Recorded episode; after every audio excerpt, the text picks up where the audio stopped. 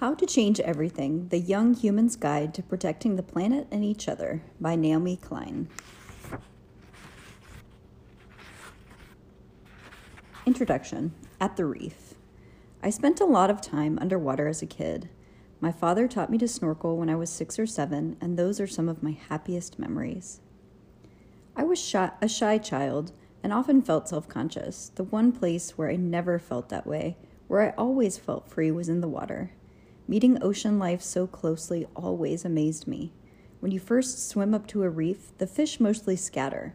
But if you hang out for a few minutes, breathing quietly through your air tube, you become part of the seascape to them. They'll swim right up to your mask or gently nibble your arm. I always found these moments wonderfully dreamlike and peaceful. So when I went to Australia for work years later, I decided to give my four year old son, Toma, the kind of undersea experience I had loved as a child. I wanted to show him that although the surface of the sea might look unremarkable, you can see a whole new and colorful world when you look beneath the surface. Toma had just learned to swim, and we're about to embark on my first ever visit to the Great Barrier Reef, the largest structure on Earth made up of living things, trillions of tiny coral creatures. The timing seemed perfect. We went to the reef with a film crew and a team of scientists who had been studying the reef. I wasn't sure that Toma would be able to focus on the coral at all, but he had a flash of true wonder. He saw Nemo. He saw a sea cucumber. I think he even saw a sea turtle. That night, when I tucked him into bed in our hotel room, I said, Today is the day when you discovered there is a secret world under the sea. He looked up, and the pure happiness on his face told me he understood. He said, I saw it. I felt a mixture of joy and heartbreak because I knew that just as he was discovering the beauty of our world, it was draining away. You see, the Great Barrier Reef was the most stunning place I had ever seen. It was a riot of life everywhere. Sea turtles and sharks swam past, brilliantly colored coral and fish. The reef was also the most frightening thing I'd ever seen, because large parts of it, the parts I didn't show Toma, were dead or dying. Those parts of the reef were a graveyard. As a journalist who had been reporting on climate change and the environment, among other subjects, I had come to the reef to write about it. I knew what was happening. A reef killing event called a mass bleaching had the Great Barrier Reef in its grip. Bleachings happen at times of high water temperature. The living corals turn ghostly and bone white. They can return to normal if temperatures quickly go back to lower levels. In the spring of 2016, though, temperatures had stayed high for several months. A quarter of the reef had died and turned into a brown goo of decay. At least another half of it had also been affected to some extent. The water of the Pacific, Pacific Ocean didn't have to warm very much to cause this massive die off at the Great Barrier Reef. Ocean temperatures went up just 1.8 degrees Fahrenheit or 1 degree Celsius past the levels of which these corals can live. The dead and dying parts of the reef I saw were the result. Corals are not the only thing affected by bleachings, like the one I saw. Many species of fish and other creatures depend on coral for food or habitat. Food and income for a billion or so people around the world come from the fish that depend on coral reefs. When reefs die, the loss reaches far. Sadly, the more reefs are dying, Sadly, more reefs are dying. That's because temperatures are rising everywhere, not just at the Great Barrier Reef. And these rising temperatures are changing our world. This book is about that change. It is about why temperatures are rising, how their rise is altering the climate and harming the planet we all share, and most important, what we can all do about it. What we can do goes far beyond making our individual efforts to reduce the pollution that's changing our climate. We do need to act against climate change to protect the natural world and the planet that supports all life, but we can go further than that. Many things about climate change are unfair. One of them is the way it is stealing a healthy, clean planet from young people like my son Toma, and from you. It is also unfair that climate change affects people unevenly. Poorer communities and minority communities often suffer more than others from its effects. So, this book is also about justice or fairness. It is about how our response to climate change can help create not only a less polluted world, but a more just one for all of us who share it. you and your generation and the generations yet to come have done nothing to create the crisis of climate change, but you will live with the worst effects of it unless we change things. I wrote this book to show you that this change for the better is possible. Then, just as I was finishing the book, the world confronted a sudden, unexpected crisis. A new contagious disease known as a novel coronavirus appeared. In early 2020, the virus grew into, pandem- into a pandemic, a disease that affected people in nearly every country. Rates of sickness and death were tragically high. Millions of people had to change their ways of life, staying home and avoiding other people to slow the spread of the virus. Schools closed in many countries, throwing kids in a new routine of learning at home while missing their friends. At the end of this book, you'll find what I think we can learn from this shared worldwide experience.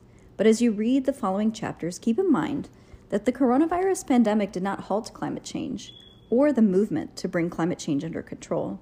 That movement is underway now. It is a goal to fight climate change while also making a fair and livable future possible for everyone. This is called climate justice. And young people are not just part of that movement, they are leading the way. Will you be one of them? I hope this book will help answer your question.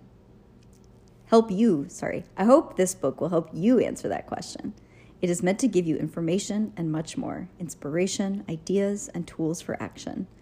First, you'll see some of the steps that kids like you are taking against climate change and for social justice, including racial, gender, and economic justice. After that, you'll dive into what we have learned about the state of the climate now and how we got here.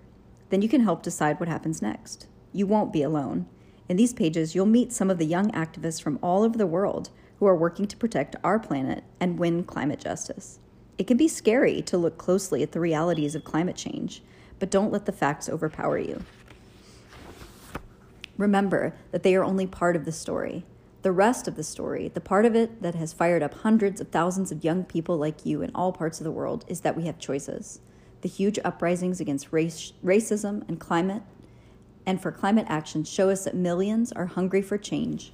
We can build a better future if we're willing to change everything.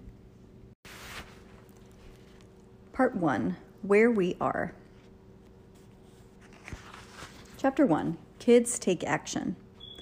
They streamed out of their schools, bubbling with excitement. Little trickles of them flowed from side streets into grand avenues, where they mingled with other streams of children and teens, chanting, chatting, and dressed in everything from crisp school uniforms to leopard leggings.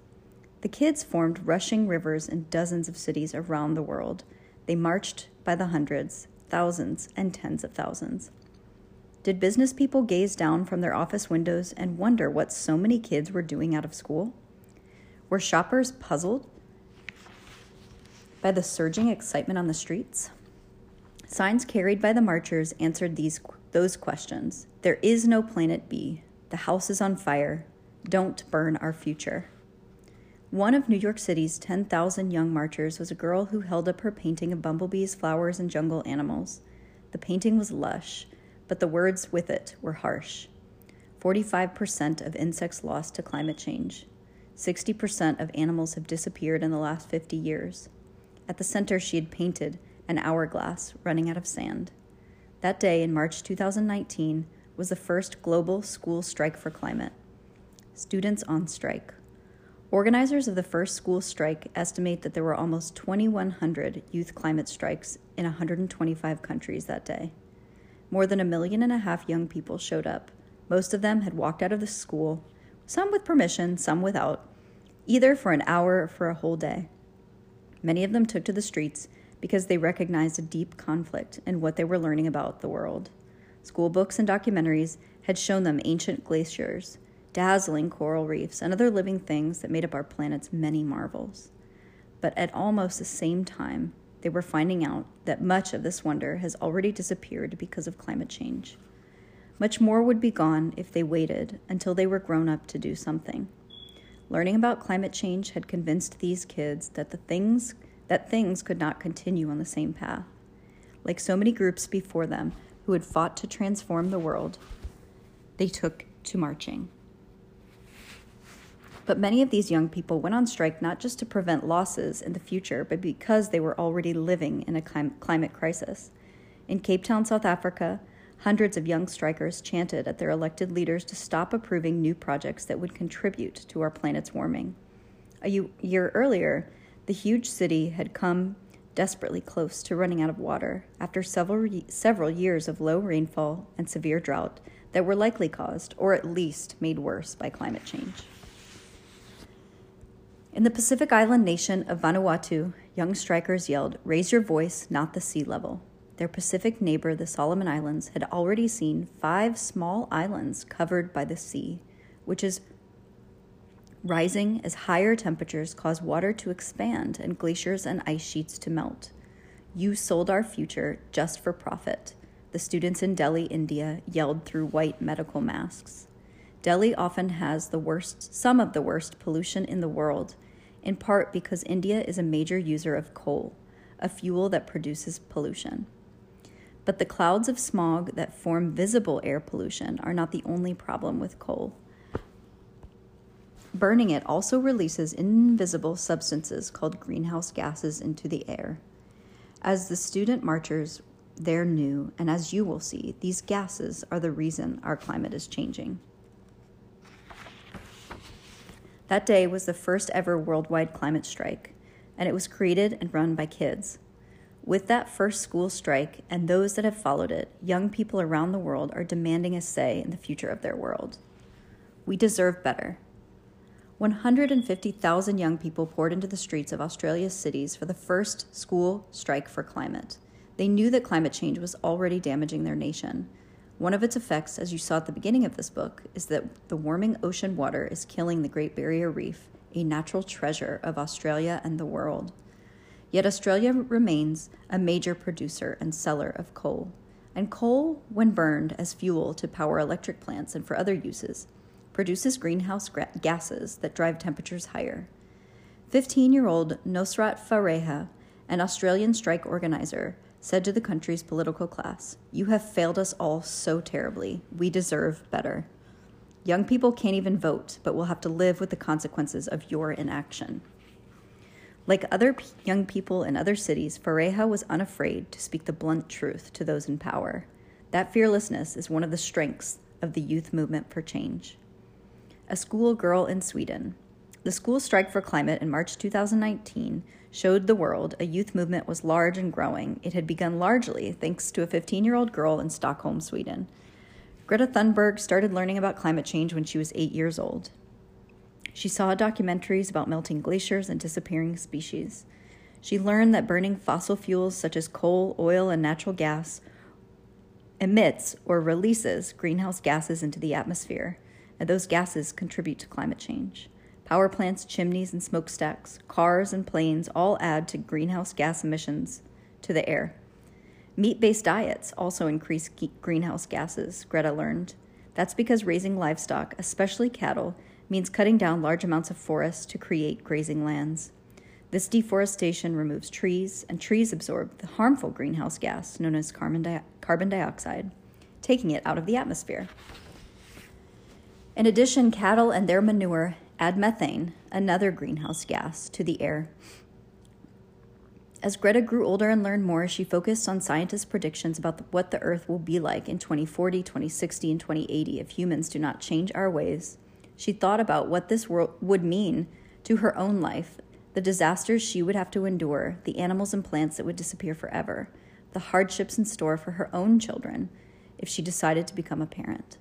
But she also learned that the worst predictions of the climate scientists were not set in stone. By taking bold action now, humans can sharply increase the chances of a safe future. We can still save some of the glaciers. We can protect many island nations from being swallowed by the sea. We might avoid massive crop failures and unbearable heat that would send millions or even billions of people free, fleeing from their homes. Why, Greta wondered, wasn't everyone talking about preventing climate disaster? Why weren't nations such as hers leading a dramatic charge to lower greenhouse gases? The world was on fire. Yet everywhere Greta looked, people were, people were still going about their lives buying new cars and new clothes they didn't need, as though nothing were wrong. At the age of 11, Greta fell into a deep depression. One reason she could not shake off her depression is that Greta, Greta has a form of autism that causes her to focus intently on subjects that interest her. So when Greta turned her laser like attention to the climate breakdown, she saw and felt the full meaning of the crisis. She could not be distracted from it. Fear and grief for the planet overwhelmed her. Depression is complex, and there were other factors too, but it was impossible for Greta to understand why those in power were not doing much about the crisis of climate change. Weren't they also scared and angry? A big part of coming out of her depression was finding ways to close the unbearable gap between what she had learned about the causes of climate cri- the climate crisis and how she and her family lived. She convinced her parents to stop eating meat and to stop flying. The most in- important change for her, though, was finding a way to tell the rest of the world that it was time to stop pretending everything was fine. If she wanted powerful politicians to treat the fight against climate change as an emergency, she figured that her own life had to express that state of emergency too. So in August 2018, at the age of 15, Greta didn't go to class when school started. Instead, she went to Sweden's center of government and sat outside with a handmade sign that read, School Strike for Climate. She spent every Friday there in her thrift shop hoodie and light brown braids. This single action was the beginning of Fridays for Future movement. Public protest can be a powerful way to make a statement, but protest doesn't always make things happen overnight. At first, people ignored Greta as she sat with her sign. Gradually, though, her protest got a bit of attention in the news. This caught the eyes of people who understood what she was trying to communicate, who agreed with her, and also wanted to make a statement. Other students and a few adults started showing up with signs. Soon, Greta was being asked to speak at climate rallies then at the United Nations climate conferences, and to the leaders of the European Union, the British Parliament, and more. Greta has said that people with her kind of autism aren't very good at lying. She speaks in short, sharp truths. You are failing us, she said to world leaders and diplomats at the United Nations in September of 2019. But the young people are starting to understand your betrayal. The eyes of all future generations are upon you, and if you choose to fail us, I say, we will never forgive you. We will not let you get away with this. Right here, right now, is where we draw the line. The world is waking up and change is coming whether you like it or not. Even if Greta's speeches brought no dramatic action from world leaders, her words electrified many others. People shared videos of her on social media. They talked about how she inspired them to face their own fears about the climate future and to take action. Suddenly, children around the world took their cues from Greta they organized their own student strikes. Many held up signs with her words I want you to panic. Our house is on fire. In December of 2019, Time named Greta Thunberg its youngest person youngest ever person of the year for her activism in calling attention to the climate crisis. Yet, she gives credit to other young activists who were her inspiration, students in Parkland, Florida. After 17 people were murdered at their school in February 2018, Parkland students led a national wave of class walkouts for gun control. By following their example, Greta helped to bring the youth climate change movement to the world stage. And by following her example, thousands more kids just like you have committed themselves to halting the dangerous progression of climate change. Greta's superpower. Living with autism isn't easy. For most people, says Greta, it's an endless fight against schools, workplaces, and bullies, but under the right circumstances, given the right adjustments, it can be a superpower.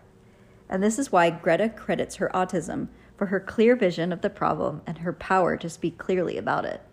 If the emissions have to stop, then we must stop emissions, she says. To me, that is black or white. There are no gray areas when it comes to survival. Either we go on as a civilization or we don't. We have to change. Learning about the ways our climate is changing can lead to sadness, anger, or fear. But Greta discovered that she could help deal with those feelings by taking action and making a public stand. And when she did that, she became someone for many others to stand beside, like the tiny piece of sand inside an oyster that causes a pearl to form around it. Greta's small action of protest helped create something beautiful and strong a lawsuit for children's rights. Young people are not just taking the climate movement to the streets, they are also taking it to the courts. Can they use international law to fight climate change? 16 kids from 12 countries on five continents are going to find out. In September 2019, these climate activists, ranging from 8 to 17 years old, filed a legal complaint with the United Nations under an international treaty called the UN Convention on the Rights of the Child. This treaty took effect in 1989 to protect children's rights in countries that signed it. It says, among other things, that every child has the right to life and that governments shall ensure the max to the maximum extent possible the survival and development of the child. The complaint singles out Argentina, Brazil, France, Germany, and Turkey. Among the United Nations that have signed the UN treaty, these five produce the highest amounts of greenhouse gases. The United States and China emit more greenhouse gases, but the United States has not signed the Convention on the Rights of the Child. China has not signed the part of it that would allow it to be sued.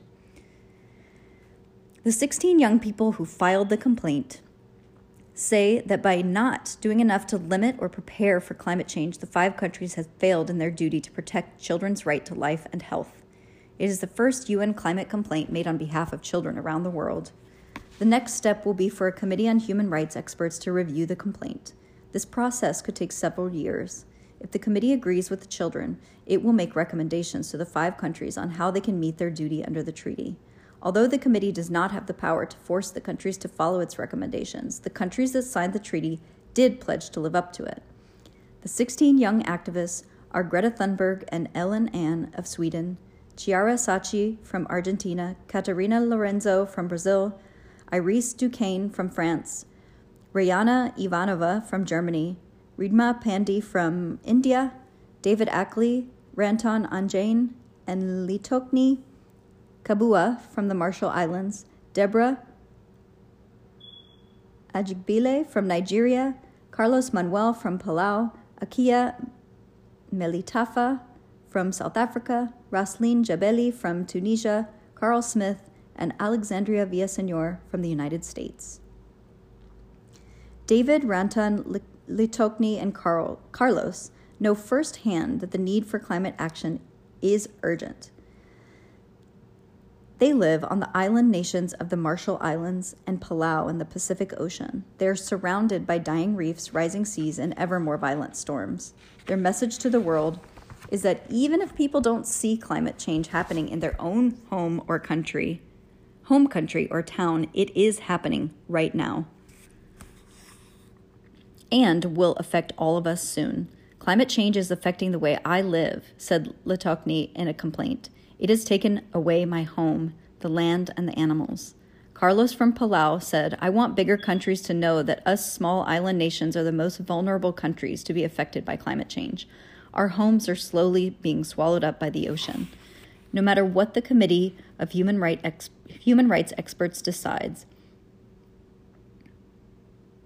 about this lawsuit, kids like you have shown they are fierce and determined defenders of life on Earth. Other young people have followed suit, followed their lead, and filed similar climate related lawsuits around the world. Now that you've seen some of what young people are doing to call attention to the climate crisis, you may find yourself wondering what fueled their desire to act on such a large scale. The next chapters will give you a closer look at the climate crisis and its causes. You'll see what is driving so many kids like you to devote themselves to changing the world for the better.